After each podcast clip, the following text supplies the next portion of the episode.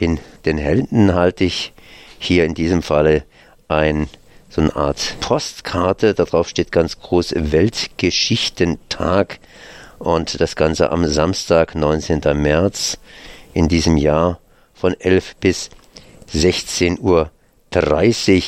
Und äh, neben mir sitzt die Katinka. Äh, du organisierst das hier in Freiburg. Und was ist der Weltgeschichtentag? Ähm, also der Weltgeschichtentag wurde einst vor nicht allzu langer Zeit in Schweden erfunden, mehr aus einem Scherz heraus. Aber er ist so gut angekommen, dass es ihn heute noch gibt. Und an diesem Tag werden auf der ganzen Welt Geschichten erzählt. Und es gibt ganz viele unterschiedliche Aktionen dazu. Und so habe ich mein eigenes Konzept auch entwickelt, ähm, das ähm, einerseits ähm, diesen Aspekt hat von äh, die Stadt zu beleben in der Zeit, wo das Internet ähm, vorrangig zum äh, Verkauf und Ankauf benutzt wird. Ähm, ja, da leiden die kleinen Läden drunter. Natürlich leiden die auch unter den Mieten, aber auch unter dem Internet. Und wie kann man diesen Raum wieder beleben? Und dass gerade diese kleinen Läden hervorragende Orte sind, um dort Geschichten zu erzählen. Und dieses Konzept habe ich in Tübingen entwickelt und dort schon zweimal durchgeführt und jetzt hier in Freiburg, weil ich gerade nach Freiburg gezogen bin vor einem Jahr, möchte ich das hier machen und habe das erweitert auf die Straße, damit ähm, dort auch ohne Sprache Geschichten erzählt werden können und ähm, dieses draußen und drinnen, diese unterschiedlichen Welten noch mehr miteinander verbunden werden. Also es geht darum, Grenzen zu überwinden ähm, in auf unterschiedlichsten Ebenen. Einmal ähm, dieses Sprache nicht als Hindernis, sondern als Möglichkeit zu sehen und andererseits auch ähm, zuzuhören, ähm, aktiv zuzuhören, mitzumachen, äh, wenn, äh, wenn da eine Geschichte erzählt wird und nicht einfach nur, ähm, wie das vom Fernseher oder auch äh, von YouTube ganz gut geht, zu sitzen und ähm, passiv ähm, was aufzunehmen. Äh, jetzt bin ich einfach gestolpert, beziehungsweise nicht jetzt gestolpert, sondern vor, vor einiger Zeit, als du gesagt hast, Geschichten erzählen ohne Sprache, das ist irgendwie so wie Fernsehen ohne Bilder, das nennt sich dann Radio. Wie erzählt man Geschichte ohne Sprache? Ähm, Geschichten ohne Sprache geht ähm, sehr gut auf der Straße, weil es da meist so laut ist, dass die Sprache überhaupt nicht zu den vielen Menschen, die ringsherum stehen, durchkommt, außer man hat eine Verstärkung. Und ja, dafür bin ich einfach nicht, Verstärkung zu benutzen. Ähm, und so werden da Künstler auftreten, teilweise auf Stelzen äh, machen die äh, Performances, die Richtung Theater gehen. Also ähm, Theater durch Körpersprache, Theater oder, oder Erzählen durch Akrobatik wird es auch geben. Da ist eine Truppe dabei, ähm, Mimi Company, die ähm, haben zu zweit ein äh, Zirkusstück, das aus dem zeitgenössischen zeitgenössischen Zirkus kommt, wo sie sehr viel Akrobatik auch machen und darin eine ähm, ja, sehr berührende Geschichte auch drin verpackt haben. Sprache, Gebärdensprache, Körpersprache ist ja recht international. Äh, ist das alles hier in Deutsch beziehungsweise Weltgeschichtentag? Das hört sich ja auch etwas international an. Ähm, ich habe vor allem diesem Ansatz, dass ich, ähm, ich finde es unglaublich spannend, anderen Sprachen zu lauschen, selbst wenn ich sie nicht verstehe. Und das war auch der Beginn, wo ich angefangen habe, ähm, mich für das Erzählen zu interessieren, als ich auf einer kleinen Insel im Indischen Ozean war und gehört habe, wie Leute auf Kreolisch Geschichten erzählen. Und ich habe unglaublich viel verstanden, obwohl ich der Meinung war, ich verstehe Kreolisch gar nicht.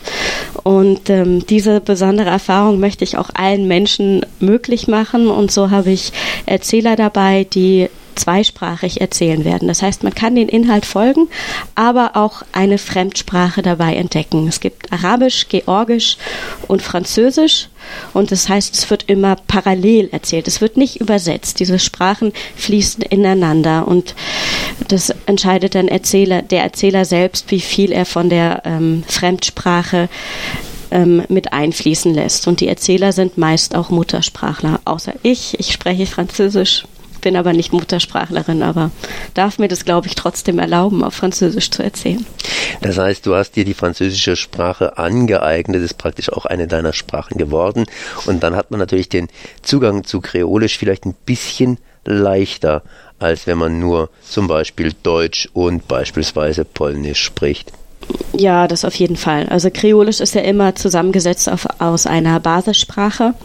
Das war in dem Fall Französisch und so ähm, kann man relativ äh, schnell was verstehen. Man muss sich eben nur wie an jeden Dialekt, muss man sich erstmal an die Aussprache gewöhnen.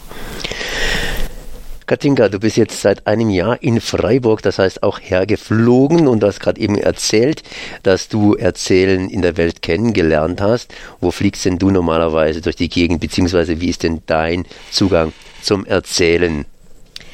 Ähm, ja, ich habe viele Zugänge zum Erzählen. Einerseits, ähm, wenn ich hier bin, dann bediene ich mich viel ähm, von Büchern.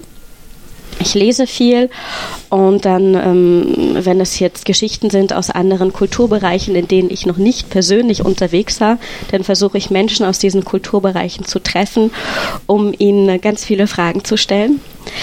Ähm, dann äh, treffe ich andere Erzähler, mit denen ich Geschichten austausche.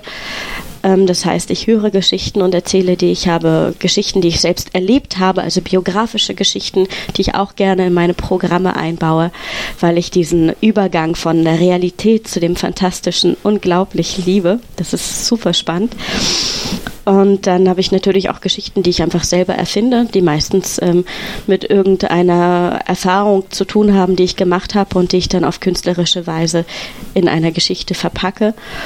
Ähm, oder auch, ähm, wenn ich reise, versuche ich auch immer Geschichten zu sammeln. Und es klappt mal mehr oder weniger gut. Es kommt darauf an, wie sehr das Land selber auf seine eigenen Geschichten acht gegeben hat. Du achtest auf Geschichten. Wo ist denn eigentlich der Unterschied zwischen Geschichten und Lesen? Ich meine, Kindern liest man irgendwelche Geschichten vor. Was erzählt ihr hier? Was sind eure Geschichten? Ähm, also der große Unterschied zwischen Lesen und Erzählen ist ähm, einmal der Augenkontakt, dass ich immer den Augenkontakt mit meinem Publikum halten kann oder auch den Augenkontakt mit den Bildern, die ich gerade erzähle. Und ähm, dadurch, dass ich mir alles vorstelle und mich sozusagen wie äh, in 3D in dieser Geschichte bewege, wird diese Geschichte viel lebendiger und äh, nahezu greifbar für die, die dazuhören. Zusätzlich kommt dazu, dass ich frei erzähle. Das heißt, ich trage nicht einen auswendig gelernten Text vor, sondern ich beschreibe eben diese Welt, die mich umgibt und ich sehe, was passiert und beschreibe das. Und so ist es auch möglich, dass die Zuhörer eingreifen können. Die sitzen nicht passiv da, wie vor dem Fernseher, sondern die dürfen mich unterbrechen. Und ich werde die auch was Fragen stellen werde ich denen. Und ich hoffe natürlich, dass sie dann auch antworten, wenn ich denen Fragen stelle. Und es kann auch passieren, dass ein Hund bellt oder ein Tisch umfällt. Und das sind alles Dinge, die passieren in, äh, in diesem Raum, den ich mir gerade als Geschichte vorstelle. Und gleichzeitig ist es aber auch der reelle Raum, also dieser Raum. Diese zwei Welten begegnen sich. Und das ist das Faszinierende. Ähm, wenn man erzählt, dass wirklich die, die Zuschauer werden auf einmal können, auf einmal Teil zu der Geschichte werden. Am Samstag ist es zumindest möglich, zwischen 11 und 16.30 Uhr hier in Freiburg in der Altstadt. Das heißt, irgendwo drinnen gibt es eine Art Laufweg, den man abarbeiten sollte oder da kommt man irgendwo vorbei und sieht zwei Menschen auf der Stelze, beziehungsweise man macht die Tür auf und sieht dann einen Kreis, der um eine Erzählerin hockt und mit offenen Ohren zuhört. Apropos offenen Ohren, da ist gerade bei mir das Bild aufgetaucht, da sitzen lauter kleine Kinder, aber erzählen ist ja eigentlich auch was für Erwachsene. Was wird genauestens an diesem Samstag stattfinden? Wie wird man euch am Samstag finden und vor allen Dingen, was erzählt ihr euch da? Kannst du da ein paar Tipps geben noch? Natürlich, gerne. Ähm, also es geht um 11 Uhr los im Fundevogel, direkt mit Arabisch und Deutsch. Und natürlich sind die Geschichten nicht nur für Kinder, sondern auch für Erwachsene. Ähm, Kinder dürfen aber auch gerne kommen, genauso wie Erwachsene jederzeit gerne kommen dürfen.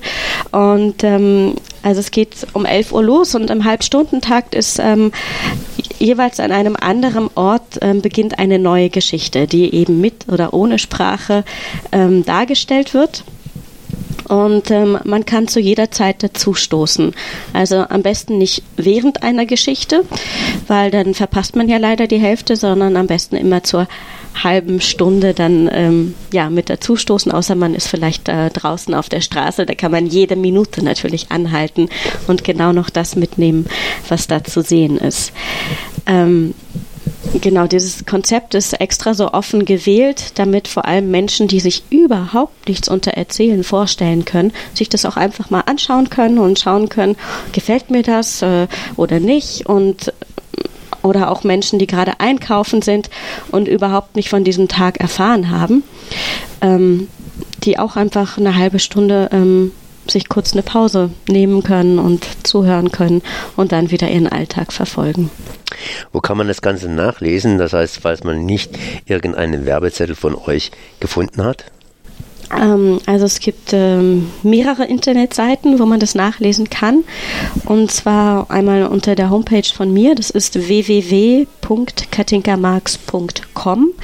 Katinka mit TH und Marx M-A-R-C-K-S. Und dann unter dem Trägerverein, der heißt Ideen hoch 3 und so auch die, äh, die Homepage www.ideenhoch3.org. Katinka, dann danke ich mal, dass du da gewesen bist.